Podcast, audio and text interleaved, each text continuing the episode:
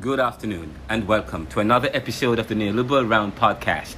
I am Ronaldo McKenzie and today we have with us, as promised, Reverend Deon Jackson. Reverend Deon Jackson. And uh, Reverend Deon Jackson is the was newly ordained and um, licensed minister, but um, we learned today that he was already a minister, already a pastor, ordained, working for another congregation, but he was licensed and ordained to continue ministry in another ministry as well, in addition to the work that he's already doing. And of course, we learned today, Reverend Reverend Deon Jackson is actually from um, Atlanta. He comes to he's from Atlanta, and uh, he is quite an interesting young man because he's only 36, and he a lot of his ministry is to the to the to the those who are vulnerable, those who are shut in, those who are sick, those who are um, those who are uh, uh, are addicted to some kind of um, substance or people who are substance abusers. Um, but he, he does his ministry to the persons who are usually on the fringes, and uh, he was he continues to do so, and we're looking forward to the conversation with him. But I also had promised that we were going to do an interview on sorry carry uh, a podcast on I believe it was Monday, but we never got a chance to do that. It's the Men of Care of Germantown, men men who care of Germantown in Philadelphia had a uh, outreach, a stop the violence outreach on in Germantown on Monday just passed at the corner of True and Chelten, but we weren't able to cover that. But um, there are several other initiatives that will be going on throughout this month in the city. There's also Phi Beta Sigma fraternity, my fraternity, and uh, who who is having a, an event on in the June and June a Juneteenth event that's coming up in Philadelphia. And um, as soon as I get more details, we'll be able to provide that for you. But you could go to their to their webs to their Facebook pages or to their website, uh, New Sigma or New Sigma of, of New Sigma Philadelphia, Philly Sigmas. But um, but you could follow up with them. But they have some events uh, Brother Stroll. There's also some events coming up, several initiatives, and we will outlay them for you if you visit my page, ronaldocmckenzie.com or theneoliberal.com. But uh, the podcast, we will have a podcast tomorrow. We will continue this, continue the series on towards developing Caribbean thought or perspective or Caribbean and Pan Africa perspective and thoughts. We'll, we will have part two of that series. We'll continue the series tomorrow and I believe either Friday or Saturday we will have um, we will have uh, Dr. Andre Isaacs. Dr. Andre Isaacs is formerly of um, he went to St George's College in Jamaica, and he is he studied chemistry at at uh, at Holy Cross, and then he went to or and studied organic chemistry, did his PhD in organic chemistry at the University of Pennsylvania and he went on to University of California, Berkeley to do his postdoc and now he's an associate professor of chemistry at College of the Holy Cross in Massachusetts. And so we're looking forward to the interview with him. Continue to listen to the Neolib- to, to, to, to follow us to the Neoliberal Round podcast. And uh, we are all about exciting events, exciting things. We're all about serving the world today to solve tomorrow's challenges. And of course, our aim is to make popular what was the monopoly which is also the aim of communication to make popular what was the monopoly. We'll be right back after these messages.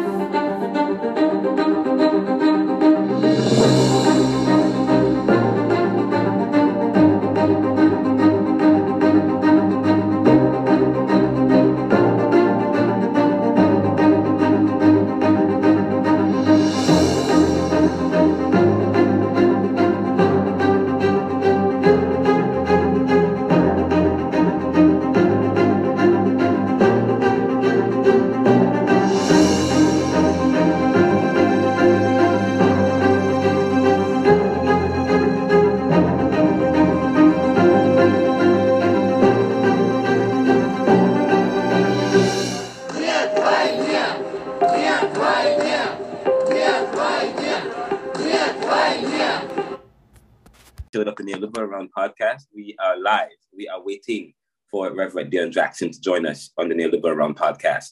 Reverend Deon Jackson was recently ordained in the Lord's Church Rehab um, Cathedral in Atlanta. That was on June 10th, 2022. And I'm quite sure he has a very interesting story to tell the world. As I said to you, the Neoliberal Round podcast, we share the story. We're all about communication. And what is communication or what's the aim of communication? The aim of communication is to make pop popular what was the monopoly. And, um, and we want to share his story so as to inspire. Because here is a young man with um, who has reoriented his life and is now serving as a minister, an ordained minister within the church. And um, I think uh, I just read one the overseer's statement.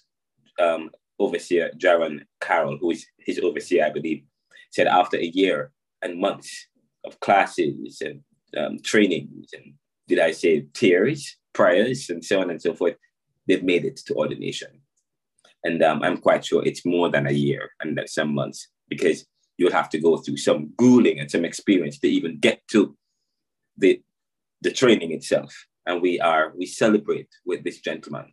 Um, and of course, um, they recently had their uh, their holy convocation and village gathering in uh, 2022. And um, it seemed to have been uh, quite a that was uh, that was I think what the, the culmination of the of the convocation um, what led up to the um, the ordination.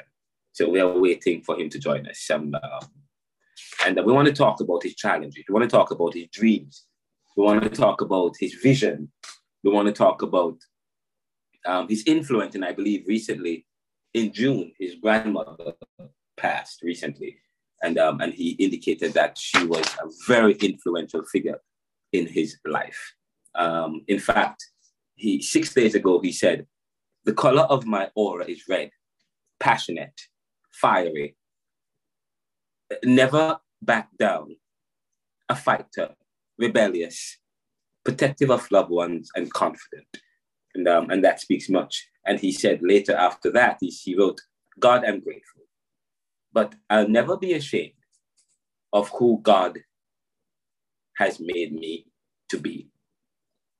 Who has God made you to be? We'll be right back after these messages as we try to get down Reverend Deon Jackson to join in on us, join in on the program. We'll be right back.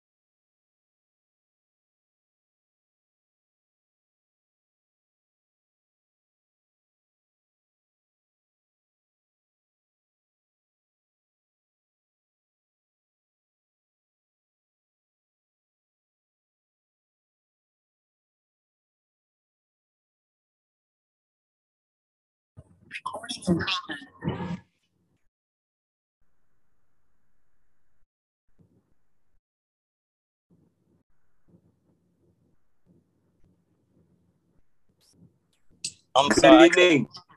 Hey, good afternoon. How are you? Good. Oh, good afternoon. I'm doing very well. I know you are in, in Atlanta. Oh, let me uh let me turn this uh thing off quickly. Uh, there we go. Uh, my um, I need to turn my um do not disturb on.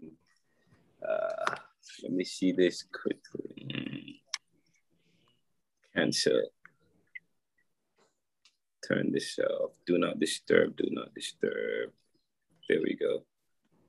All right.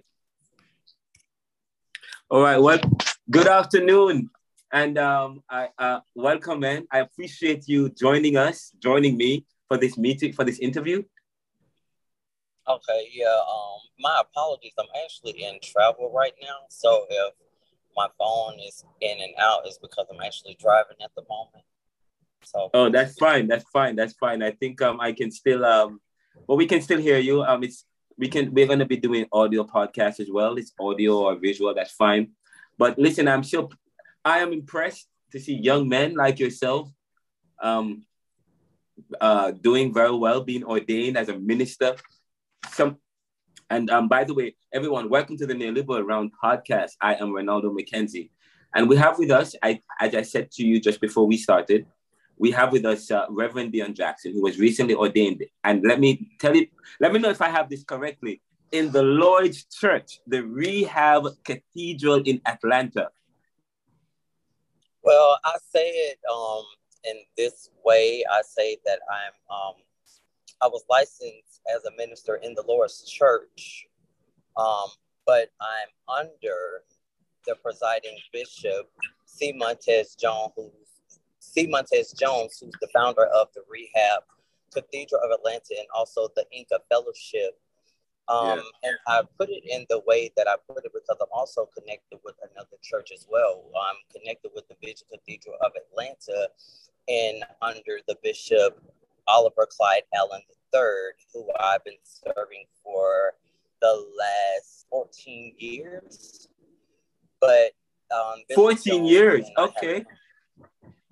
Bishop Jones actually and I had a conversation and he reached out and he was like, you know, I see that you have a calling, a strong calling and a strong anointing on your life, and I just want to ordain what God had. I just want to solidify what God had already ordained. Okay. And tell me, what is your ministry? What is your talent? I mean, my ministry, I don't just have a full ministry right now, but I mean, going out ministering to the unchurched, that is what I like Yeah. to do. Meeting those people where they are, you know, I mean, Yeah. we like to oftentimes preach to the ones that are already in church, the ones who are already church people, the ones who are already so called quote unquote saved or whatever when the ones who really need to be reached are the ones that are outside, the ones that are in the trap houses, the ones that are sleeping on the street, the teens and the young men and women that are really going astray right now in the world that we're living in. So these are the people who I'm really after to try to reach and who I've been ministering to and reaching out to for years Yeah. doing the work, you know. Mhm. Okay. And um, and that's been that's been the hallmark of your ministry. Yes, sir. Pretty much it has been always ministering to the And- church. And I started in ministry at a very early age. Um, I come from a very long line of preachers, singers, Okay. musicians, everything. And um, I started following God at a very early age. Um, What age? You don't mind me asking? I just celebrated my 43rd. I'm, I'm 43. Just yesterday was my birthday, actually. But you don't mind me asking, how Oh, old are you? birthday. Thank you, man. Um, I appreciate that. I'm actually 36 years old. Okay, okay. 37 And you, October. okay, cool. And you started, um, and you said you started, you started ministry, or is it started ministry young, or started, um, um, and you, I, pre- and I presume you are a Christian within the church, and you started, and um, so tell me your experience.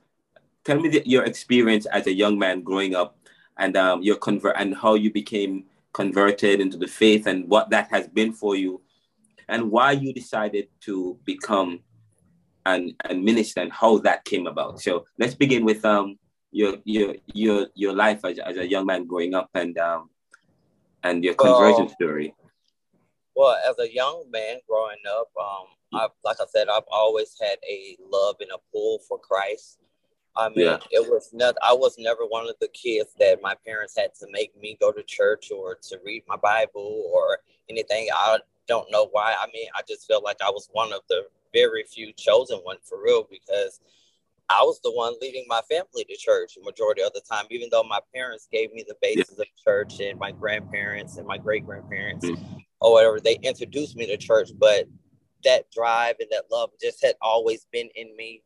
Um, even mm-hmm. coming up um, in school, um, oftentimes when I would when I was coming up and we would have career day, I would never dress up as a lawyer, or a doctor, a policeman, or fireman, or any of that.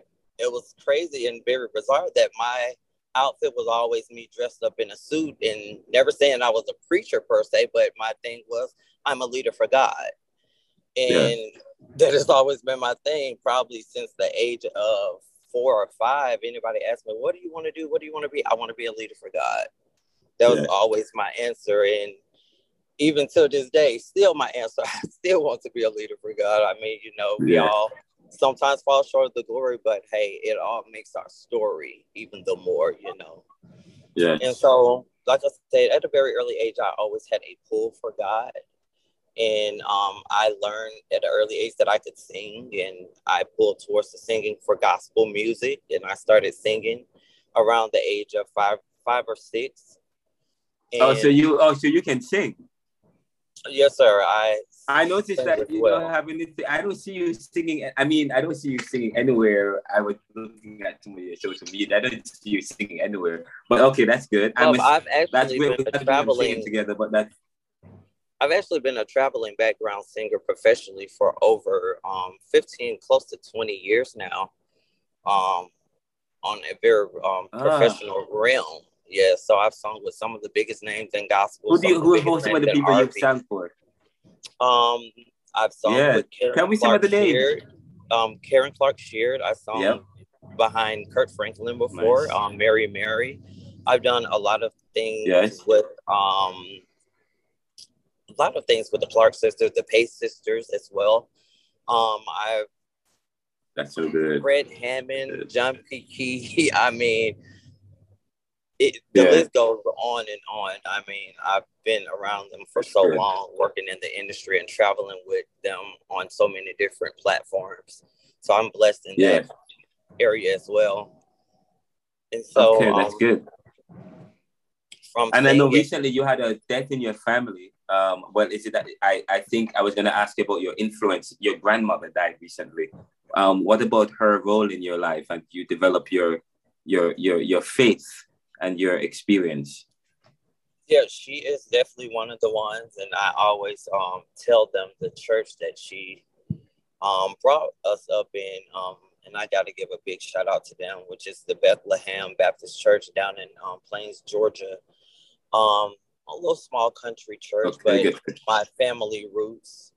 Um, and yes, I'm so thankful for her. And I was like, I she's one of the reasons why I do have a love for God, as I always do, because she set the example, always showing me to go to church, to worship God, to pray, and to lean on God yeah. for certain things in life. And you know, even with my singing ministry, um, I can remember times when she knew that I loved to sing gospel music, and she would re- record all of the um, services in the little what they would call the musicals back in the old days, the singings.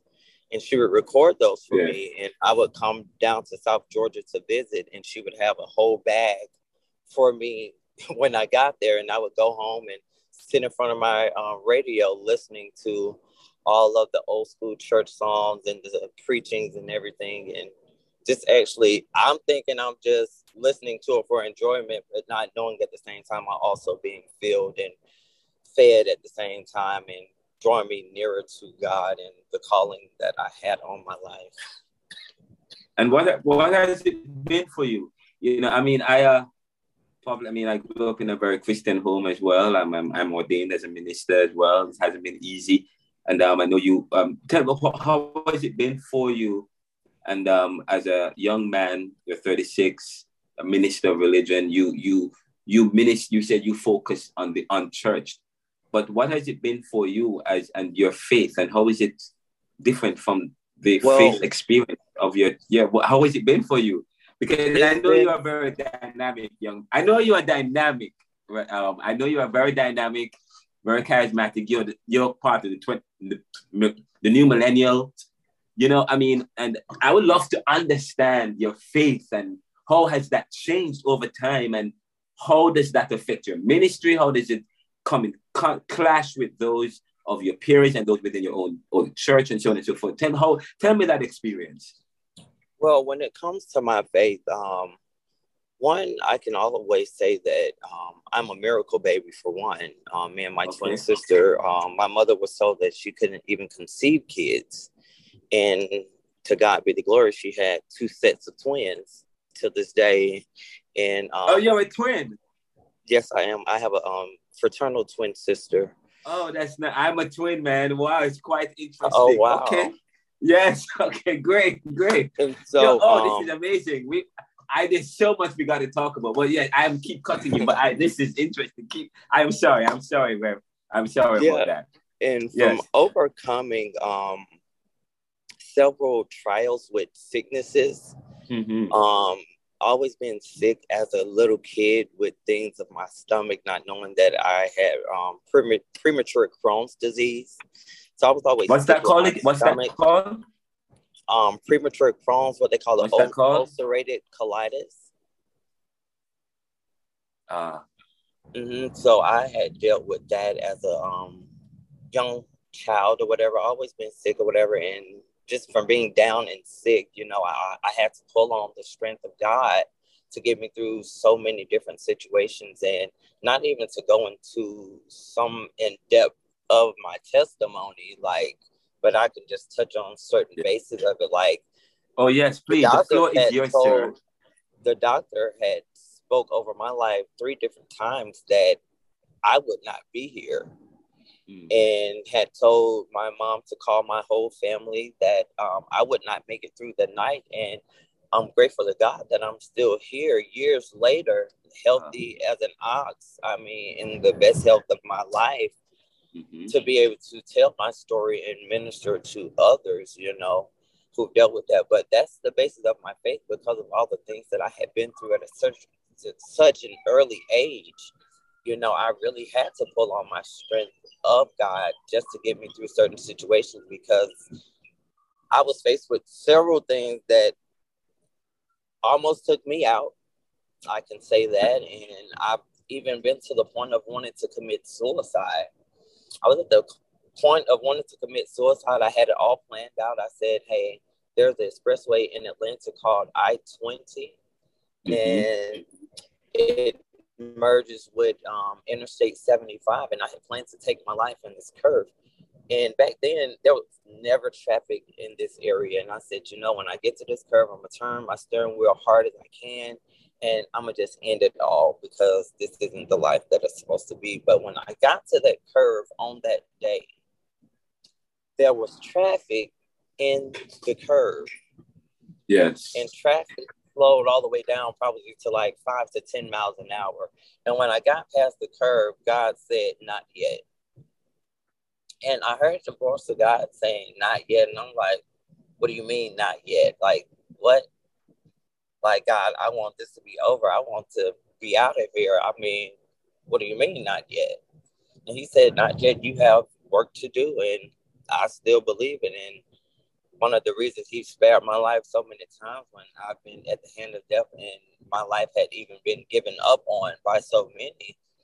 And I'm just thankful that God saw fit to use me to even be able to tell my story, to even be able to minister the gospel to people and save people. And I'm just grateful for it. So that's what okay, man, we're giving God thanks for you, man. But tell me, what was what I, for and there might be people who who are experiencing some of the same issues that you are that you had experienced, and um, and you probably might provide a great um, opportunity even now. What to just share with them, what are some of the challenges or experiences that you were having at that moment, or some of those that would that had caused you to want to take your life, and um, um, and um, and I know you said that uh, you heard the voice of God. God spoke with you in a very pow- powerful way, and put and placed obstacles that prevented you from carrying that out. But what was what are some of the challenges that you have, and where and what do you see is happening in your life now that has created such a change?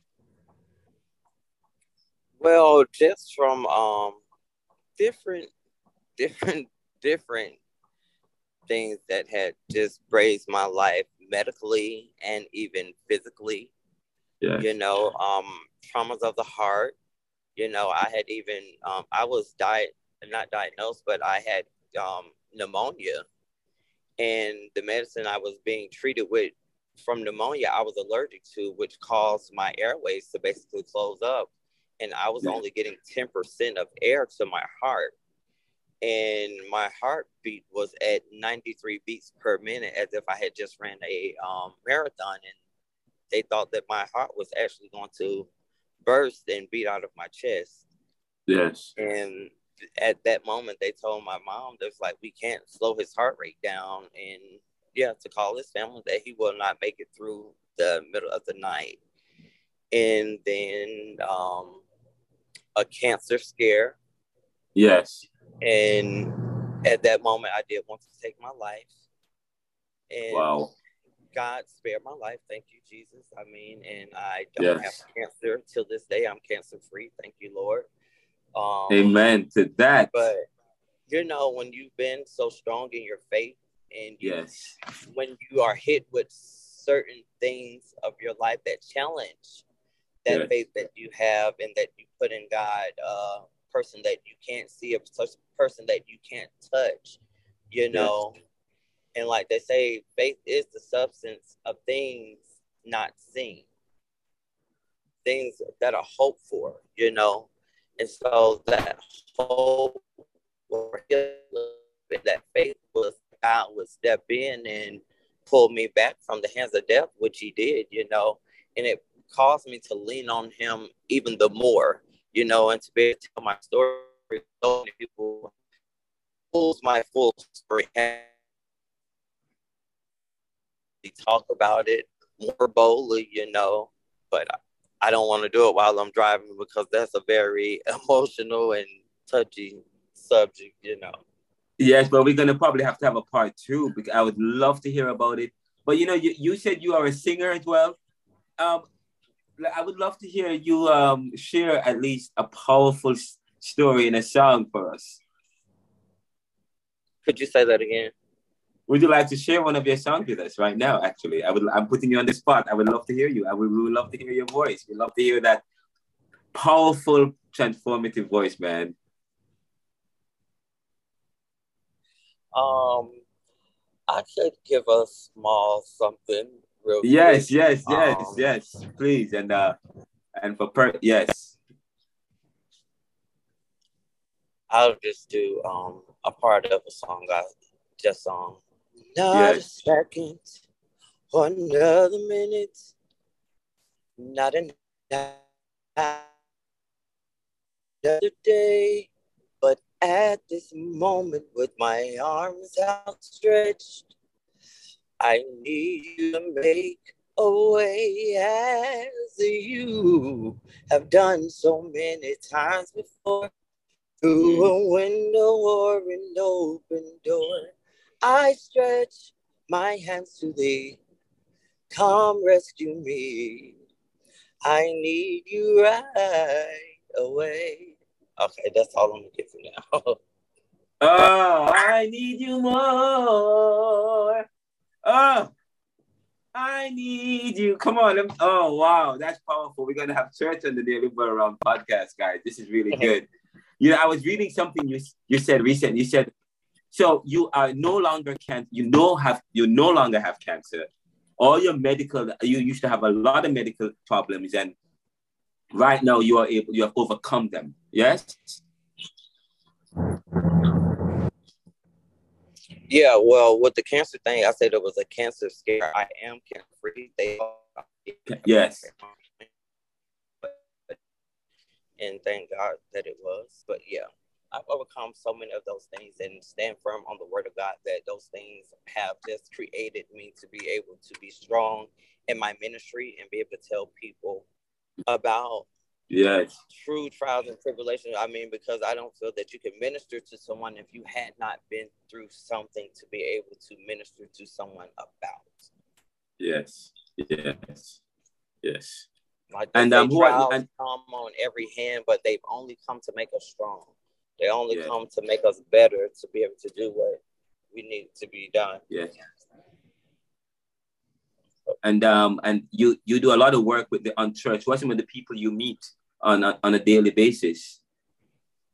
And, yes, um, the people that I the... meet on a daily basis, and as well as um some of the outreach people that yeah. I work with. Um, as um I have um I've been working with a my own nonprofit organization, um, which is the Circle 7 mm-hmm. Foundation, which is geared towards people with um, raising yeah. awareness for um, HIV and AIDS, sickle cell, sickle cell anemia, and cancer awareness.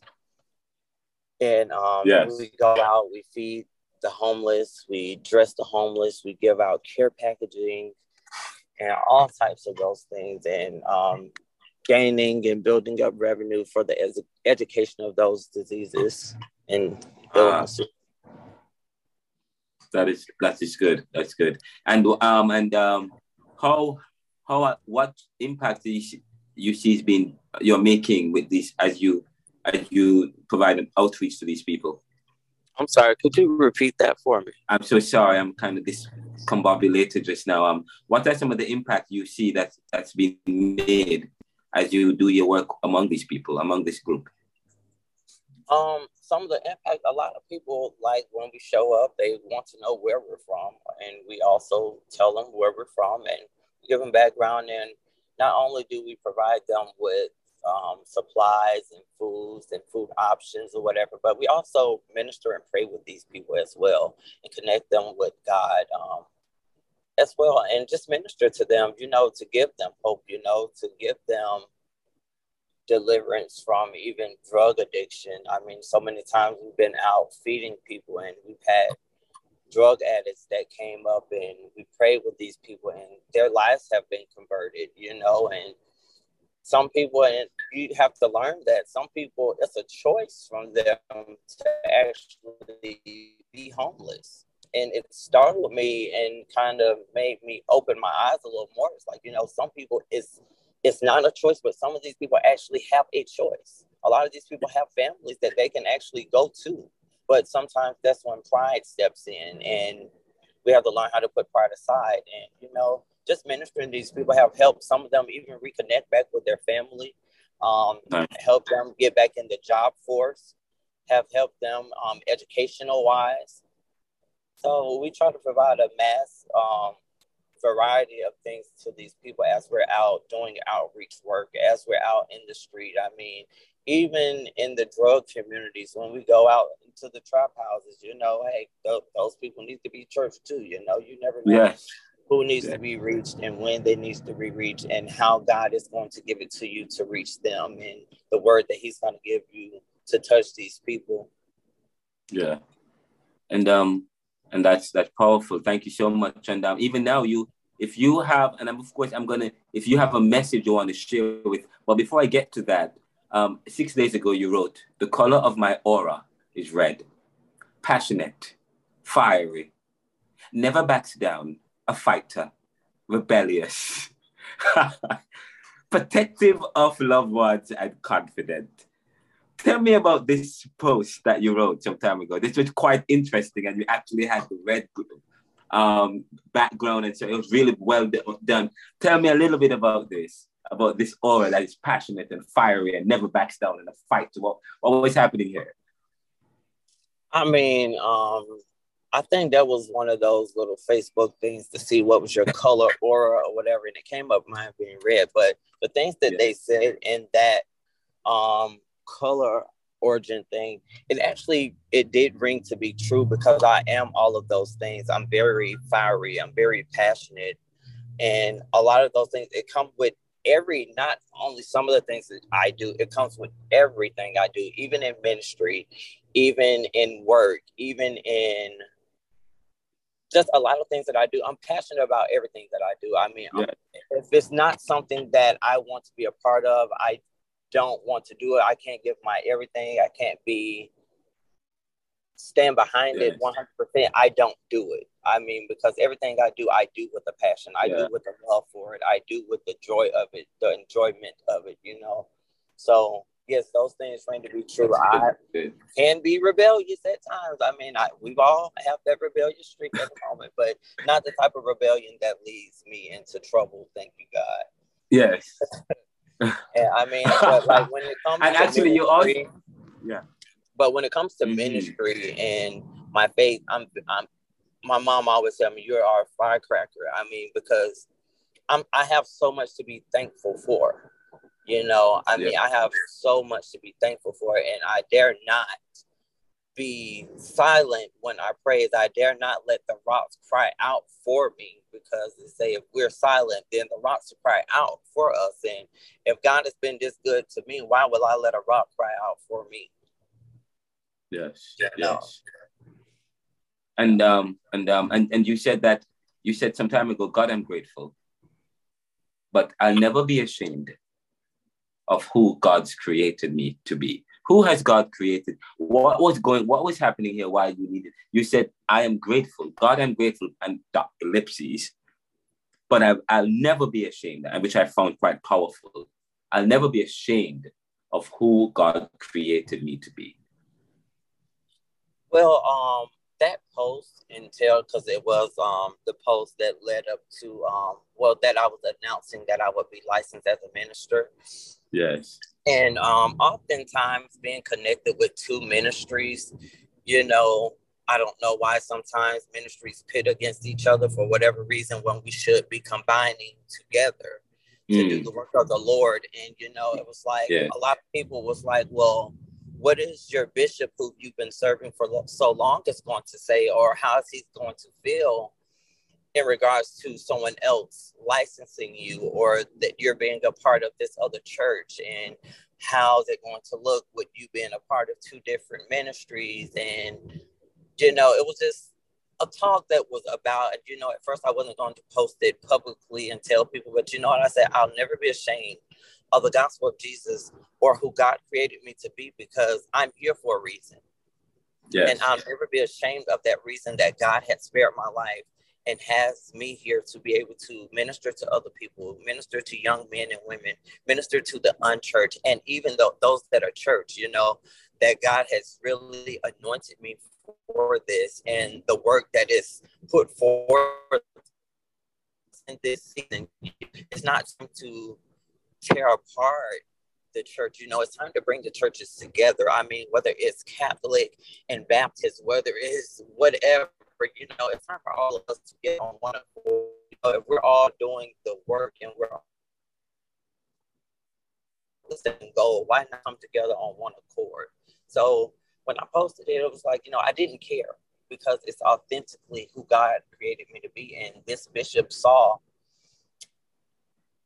he saw it over me, you know, and he saw fit that he wanted to license what God already ordained, you know, and I had already been okay. doing the work for so many years, and it was only befitting that he did. Okay, thank you so much for that. And um, you know, as you talk about uh, you you you made a very powerful comment just now as it relates to we need to come together as church, as a as people within the body of Christ. Um, it doesn't even work Catholic or whatsoever. And of course, there are there are many reasons why churches and religious groups and people cannot come together. Of course, you know they have formulated certain rules which makes them exceptional, and the exceptionality of certain group prevents them from and of you know it's or maybe it's an issue of franchise or we're running competition different stores or Amazon competing against another store. I don't know what the case is, but you are a young man, a young minister, rising leader in the church. What will you do to bring about that change? How, how can young ministers and young leaders like yourself who are, who are taking over and aspiring to lead, what can you do to bring people or bring churches and leaders and groups together? Um, the main thing is coming together, and before coming together, you have to have a conversation. Yes. Have a conversation. I mean, even though we might be from a different denomination or of religion or whatever, but if we have that same goal, I think it all starts with a general conversation, you know? Mm-hmm. And I don't feel that even with um I don't feel that work together just because we have set in place certain rules or whatever to um or certain guidelines or whatever to what your religion can do and your religion can't do. I mean, because if we all come together, we can just reach the masses, we can reach the nation. So I mean, it all starts with a conversation. And if you have the same yes. same desire to reach those people and to bring those people to God and the same God that I serve, I mean, then why not do it on a level that we could do it together? You know? Yes, yes. You're saying it starts with having the conversation. I think I we actually interviewed one of the 2024 presidential candidates some time ago on this, this particular show, and he said he always talks about just just bringing people together and um, the ability to people to come together, sit down, and have a conversation where we can all be open and affirming and listen to one another, and to conf- to affirm what each other is saying. And um, I think it's you're saying that's where it starts. Yeah, yeah, because I mean, even with the different types of religion, I mean, me personally, my thoughts of it is when it comes to that, we we started off with one, if we're honest yes. from the beginning of time. We started off with one, but then ego introduced itself into the picture. And so when ego introduced itself in the picture, you had someone to want to branch off and make this type of ministry. Hey, well, I can do this better than you on this way. And I'm going to call this whatever ministry, you know. I, then you had this other person. Well, I can do this ministry in a different way. We're going to call this Baptist. You know, I can do this ministry a different way than you can and be better. And I'm going to call this Jewish, you know? So, for yes. honest, that's how it pretty much all started. Mm-hmm. But now it's time to really pull back off of egos. And it's time to really embrace what ministry is really for and what preaching and outreach and all of those things how it all should work together and how we all as the masses and different religion and different backgrounds and different auras should be able to come together bridge the gap to be able to save souls with the same agenda. So you're saying that so it's so it started out as one but as people move branched out because of egos and then of course people were also thinking that they can do it better than the other as well um, that created the kind of chasm among certain groups, which is responsible for the kind of divide and the difficulty with which the church speaks today in terms of having, you know, dealing with issues of denominational issues, instead of speaking as a complete one voice, to speak to the issue that speak to where people are hurting, so to speak. You know, mm-hmm. this is this this is powerful. This is powerful, man. There's so much I want to say to you. And you know, as a young man, how how because there's some people who may think otherwise. Who you know, take for example, my belief is that you know, people God speaks to us based on where you are and based on what because he's wise. He God just knows who we are and he speaks to us based on our knowledge. And people have universalized it or tried to make it better than the other. But um it, he just spoke to us for us to be able to reach the other and so on and so forth. But as a young man, um, how what what's the greatest challenge for you as a leader within the church? You know, you're a minister and so on, but what do you think is the greatest challenge for young people today as they lead, as they take over from the next generation? What will be the what's the greatest what do you think the greatest challenge will be and what's your vision? Well, well, what I feel is one of the, a great challenge right now in the church is the church is conforming to the people. And mm. I don't feel that necessarily conform to the people. I mean, because my Bible did say the Spirit yeah. of the Lord will lift up the standard mm-hmm. against them. And you know, if we have that standard, if we want to be the standard, I mean, yeah, the Bible says, and we said as Christians, come as you are. You know, that's weary, wounded, and sad. Yes, you come as you are as a babe in Christ, not knowing the right way. But I mean, if we're saying that God is royal and we're king's kids or whatever, I mean, I don't even think that royals show up to dinner not presenting themselves as royals. You know what I mean? Yes, and that yes. comes to say with the people. I mean, everybody you go in church now, and the church look more like the club. You know, mm. you got the spotlights, you got the the different color show lights going on, you got the strobe lights going on, and yes, you got the yes. lights dark in the church and walls painted black. I mean, you, you know, it's almost the same, and you can't even tell the people who's going to church and who's who's not. Not that you're supposed to, not that it matters, but at the same time, I feel that there's a standard in the house, and that standard needs to be lifted back up. You know, yes. it needs to be. So you believe that um, those old time conservative standards and the way and values should be should be back in the church. Some, we'll put it that way. Some. so, okay. Yeah, not yeah. all. Some. Very strategic okay. about that word. Some. Okay. Okay. Yes. Yes. Yes. Yes and uh, this is good. And uh, so now, uh, what what's the future for Reverend Jackson? What does the future hold for you? Um, what the future holds for Reverend Jackson? I mean, um, just continuously learning, yes. continuously building, continuously growing, and really to step into the calling that God has on my life in this season and just to do do do the work and trying to do it the best of my ability with the Lord's help. You know, I mean, yeah, I, am not.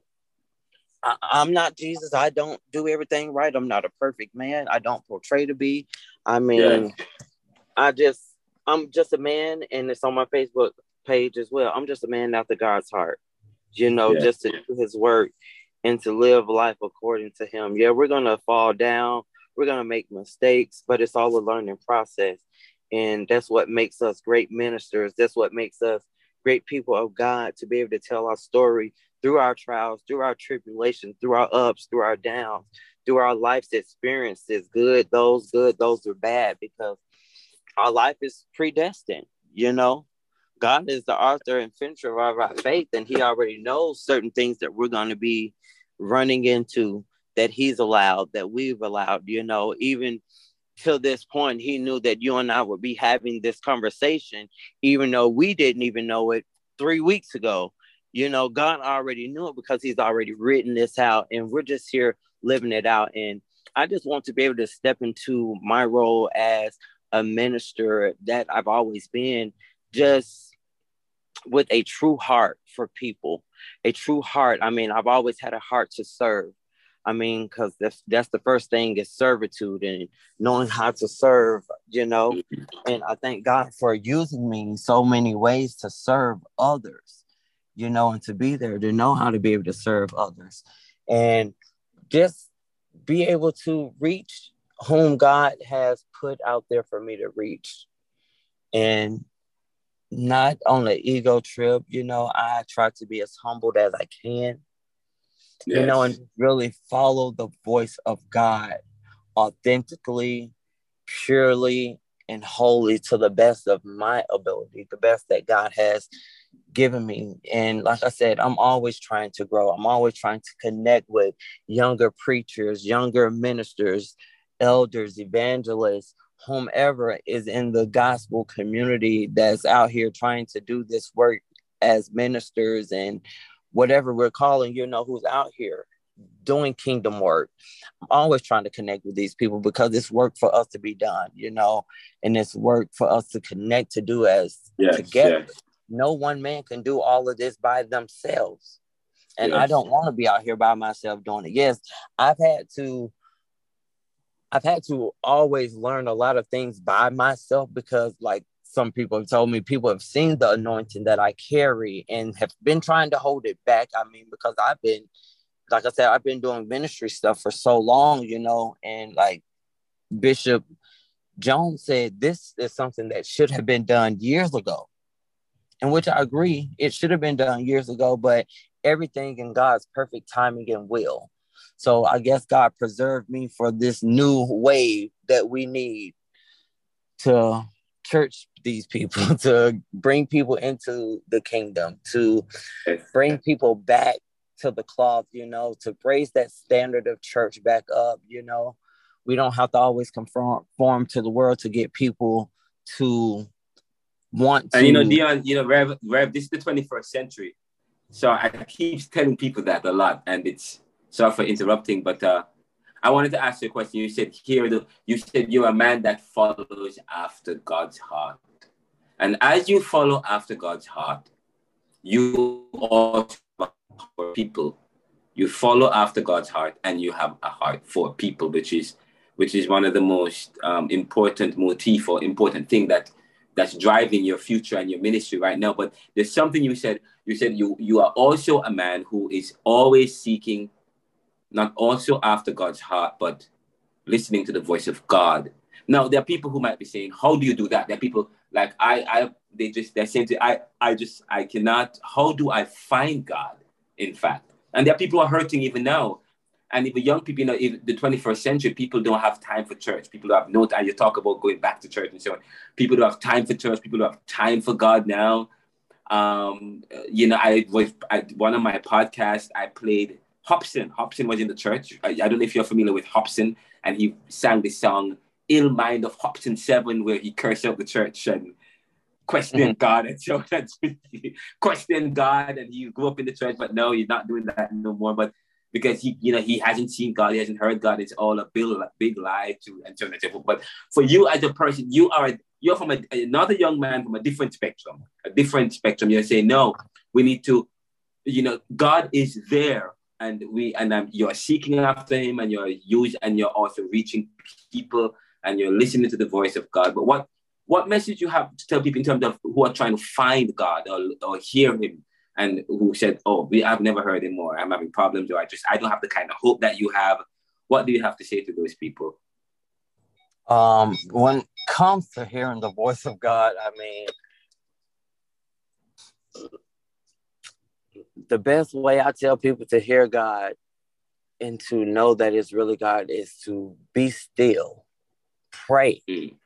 I mean, yeah, sometimes you might not hear him right away. I don't hear him right away. You know what I mean? Some days I have to go to him several times. Hey, God, where you at now? Um, I'm waiting, but just when I need him the most, or just in that hour or that last minute, I'll hear that small voice say, whatever I needed to say, you know, or whatever decision I need to be made, it will be made. But most of the time, if I really need to hear from God or a word or whatever, a lot of times we have to put ourselves aside, certain certain things, fasting, fasting, praying, taking that moment, whether it's five, ten minutes, two minutes, three minutes, just to sit still yeah. and just talk to God. And for persons who don't know God. what fasting is, it's like doing without going without uh, a food for a couple of days.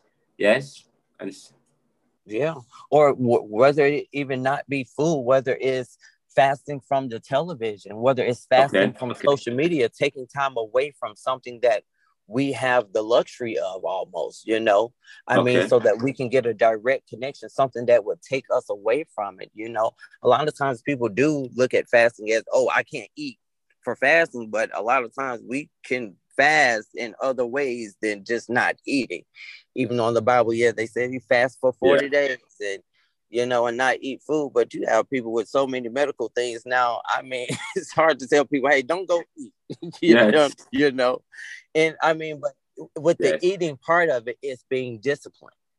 Yeah. It's all about being disciplined. If you know that you can not, if you can go a week without not eating sweets or whatever, you discipline yourself enough to not eat through that. And then those times in your fasting moments, if you're fasting from food or you're fasting from whatever you're fasting for, when you have those urges to want to eat the sweets or you want to eat fried chicken or you want to play the video games or you want to go shopping if you go shopping every day and that's your go-to every day the shopping or you want to be on social media telling jokes or ranting and raving or whatever it is you do on social media or on tiktok or whatever. If it's taking those things away from you for those moments that takes us away from god and in those moments where you feel the urge to do it you sit down and you pray. You say hey god i really need to hear you in this moment. You know, those as soon as you want the urge to eat, hey, let me pray. Let me read a Bible verse. Stay connected to God because that's where your your focus is in that moment on trying to get your answer or trying to get God to speak to you or move through you or whatever, you know. And sometimes it just takes a simple prayer. Hey God, I need to hear something from you. I mean, and whatever the situation is or whatever, but you know, he shows up when he needs to. He answers us when he needs to answer us, you know. Yes. I don't know. There's a book that I read some time ago. I think it was written by C.S. Lewis. I can't remember. Um, I can't. Is it C.S. Lewis? I can't recall. Um, uh, what's your disappoint uh, disappointment with God or something of the sort? But the book is quite interesting because it, he makes a point about um, the people who pray and don't get an answer, but in a sense, he makes the point that they do get an answer. It's quite an interesting book. Actually, people should read it. And I'm writing a book on secrets to unlocking divine intervention. And I say in the book, it's not a secret, you know. And the book is not just for Christians, but for everyone who has various faith experiences. But um, but I like to to share what others are saying with the world. I, my understanding, I want to hear other person's faith experiences, other person's understanding of how God is moving and intervening in their lives because it may move others as well. And others may find it normative because people, God speaks to us wherever we are based on where, based on our understanding and our context because God is wise and intelligent and he relates to us based on who we are because we are limited, but he is not and he speaks to us in our limitations. And you're saying, and you to you, you're saying that God is real to you because God has moved you, spoken with you, and you have touched so many people's lives. You have a powerful story to tell. Yes, sir. Reverend. Yes, indeed. yes, yes, yes. Yes, indeed. Now, what's going on in that? Yeah, what's going on in Atlanta though? And it, what's the new thing that's going? What uh, as we wrap up, we have about three minutes. But uh, and you live in Atlanta. And um, what what community are you from in Atlanta? Um, I'm from pretty much all over Atlanta. Born and raised in Atlanta. Um, yes. I currently live in the um Edgewood, Little Five Points area, close to downtown area. Okay. Um, I grew up on the east side of the city in the suburbs. Um, I oh, nice. actually, funny story, actually went to high school in Florida. So I have traveled a lot as well. Um, but yeah, I went to high school in Florida, came back um, the ending of my senior year and graduated here in Atlanta. Been in Atlanta ever since. Um, currently working on my um, rebuilding the branding of my cleaning company and my wedding and event um, business. Um, we did take a very big hit during COVID, but we're on the bounce back now. Wait, so, wait, before you put, you gloss over that part. So you have a business. What's the name of it? You have a wedding and a cleaning business. What's the name of it? Yes, I have a um wedding and a um wedding and event planning business as well as a cleaning business combined in one. Um, the name of my business is About Last Night Wedding and Events and Cleaning Hospitality Services. About Last Night. Yes, About Last Night Wedding and Events wedding and events because just in case people wants to reach you for events um, uh, wedding events or whatever events that they're having um, of that magnitude or for cleaning services they can reach out to about last night wedding and events And um, and is there a contact information? And you said that you got a big hit during COVID. And um, how have, are you still? Um, you have you been able to bounce back from that? Because I said a lot of businesses, especially African American or Black and Brown businesses, have really taken a big hit, and irrespective of the, the funding that they're giving to communities, and it's still not reaching the communities. Um, um, tell me a little bit what's what's um, what's going on. You said you got a big hit. Have you been able to bounce back? Yeah, we're actually um, in the process of rebuilding, trying to bounce back and regain clientele and start back doing um, events to the um, level that I was doing them before, and okay. expanding the business as well and rebranding. So I mean, it's taking the time, but we're taking our time to do it right. You know, rebuilding the website. I pulled my website down, my Facebook page is down.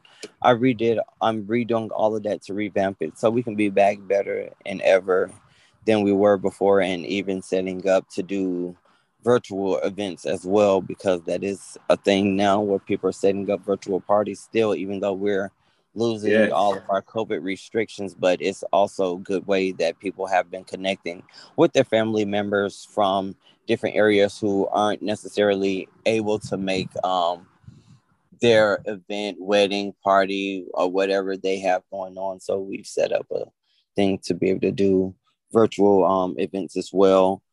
Um, yeah, so that's nice. what we're doing and trying to rebrand in my cleaning business building up the clientele and I actually am trying to move out of residential cleaning, even though yeah. it's very profitable, but going back into um, more so um, post commercial cleans.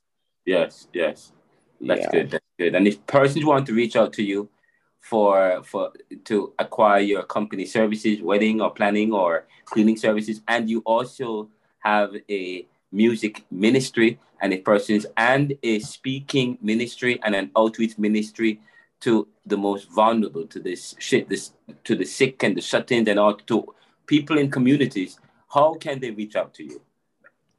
Um, they can reach out to me, Deon Jackson. That's D E O N Jackson, J A C K S O N on Facebook. Mm-hmm. Um, also, they can reach me at my email about a b o u t last L A S T night N I T E about last night wedding and events at gmail.com. That's gmail.com. Great, great. And you know, recently there has been a, an upsurge in violence, and uh, you know, I can't end by asking you as a minister as it relates to the violence and what's going on in Atlanta. We haven't been, we, I haven't heard much about Atlanta as it relates to but in cities like Chicago, Philadelphia, and so on, there's been an an an uptick in violence across the nation. Um, what's going on in, in your neck of the woods in terms in Atlanta?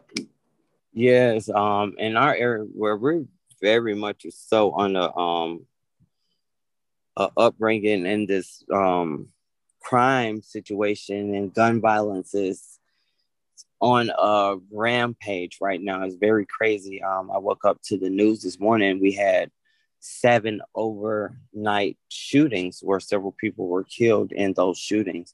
But I was doing some statistic checking, and Atlanta is now been actually named the murder capital of the world um, for the rate of crime and murders that's been happening here um, since the year 2022.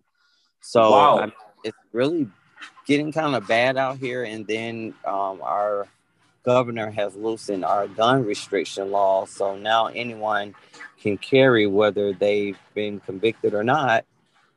Um, they no longer have to have a concealed um, carry weapon here in the state of Georgia, which is crazy because of how high gun rate how high gun crime is right now in our city.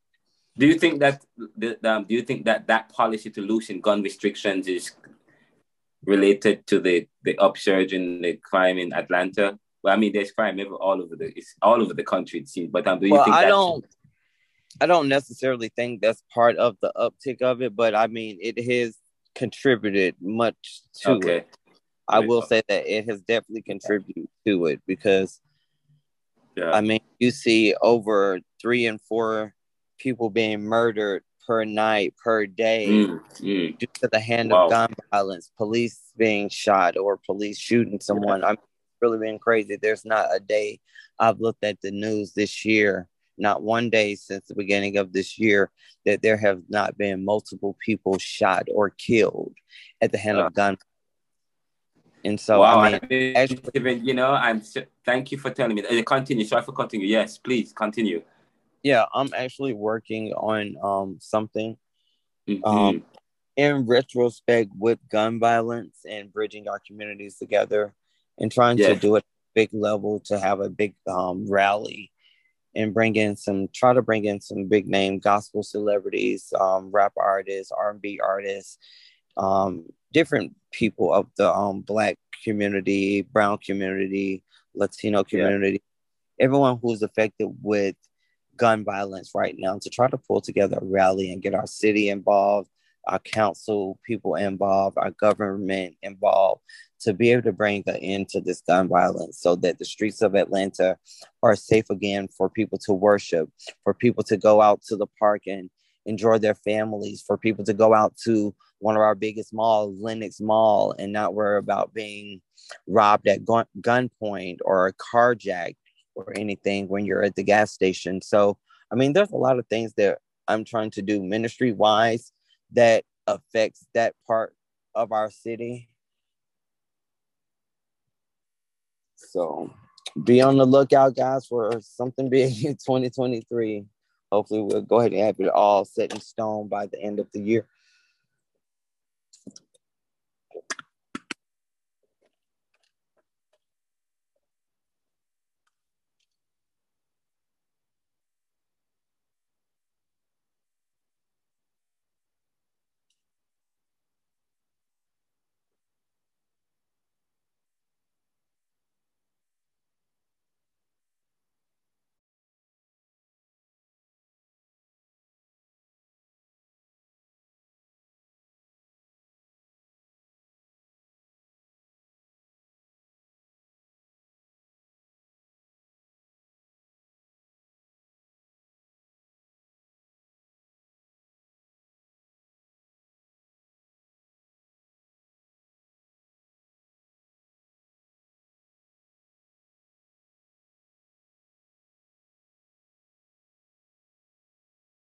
Welcome back. The interview ended. The interview ended. Well, the interview got interrupted and um, we lost connections. But um, basically, that was the interview with Reverend Deon Jackson. Quite interesting. I didn't realize that he also was a musician who did some kind of um, background music for the likes of um, is it the Sheard or Shepherd Sisters or I can't I'm not sure I might not be pronouncing the names correctly. He also did some background singing for Mary Mary. I believe also he said Fred Hammond and so on and so forth. So that was that that's positive. So and um, quite interesting young man. Uh, quite interesting young man. And please, if you're in, in the Atlanta area, please support support his his business. Support his business. And recently, ESPN and uh, Stephen A. Smith had something going on about giving a shout out hashtag champion small business. And we con- and we here at the Neoliberal Corporation and Neoliberal Round is also going to be promote. We promote all businesses, and of course, especially those small businesses that's struggling at this very difficult time. And uh, so stay tuned for the rest. And by the way, we actually continue the discussion because we were talking about what was going on in Atlanta um, with the with, with the violence in Atlanta. But so not only are we seeing the, the surge in violence in uh, you know in just in Philadelphia or in, in Chicago, but across cities across this country, and not cities and places, and rural or a rural or um, bur- bur- suburban, but it's it's quite interesting what's going on. But he said that um, there's been even just just recently there was in, in Atlanta there were at least seven murders overnight, um, and um, and we've been seeing a lot of that. And we I asked him about gun reform, and of course he believes that gun reform is necessary. In, um, he, he believes some gun reform is necessary because I think what happened in Atlanta is that um, the the new mayor uh, has uh, or the new governor, the city has um, loosened its restrictions. It's gun, it's the, the gun restrictions, and uh, and and what I'm hearing is that coupled with that, you see surge in violence. But also, there are issues in terms of poverty in these cities and these communities, and those are, and um, extremism on the rise, and ideological beliefs that push people to do extreme stuff. But continue to listen to the program, and we really appreciate your support. We are coming up to one year of doing this podcast. July 7 makes one year, and we are actually a couple plays away from achieving 1,000 plays, just 1,000 plays on the Anchor.fm platform. And so we continue to grow and to develop. Share us, uh, send us your feedback, let us know how we can grow, and share the show with your friends. And please, you can also support us by going to https colon forward slash forward slash anchor.fm slash the neoliberal slash slash support. Thank you for tuning in, and see you tomorrow, and then over the weekend when we have we continue with Caribbean our discussions with Caribbean thought. I mean towards developing a Caribbean thought, or Caribbean and diaspora Pan Africa perspectives and th- thoughts, and of course, and the following after that we'll have the interview with a chemist who is actually a professor in Massachusetts, Dr. Andre Isaacs, a good friend of mine, a buddy of mine who we actually played tennis together through while we were at, at, at the University of Pennsylvania. Thank you so much, guys, and have a great day. Walk good.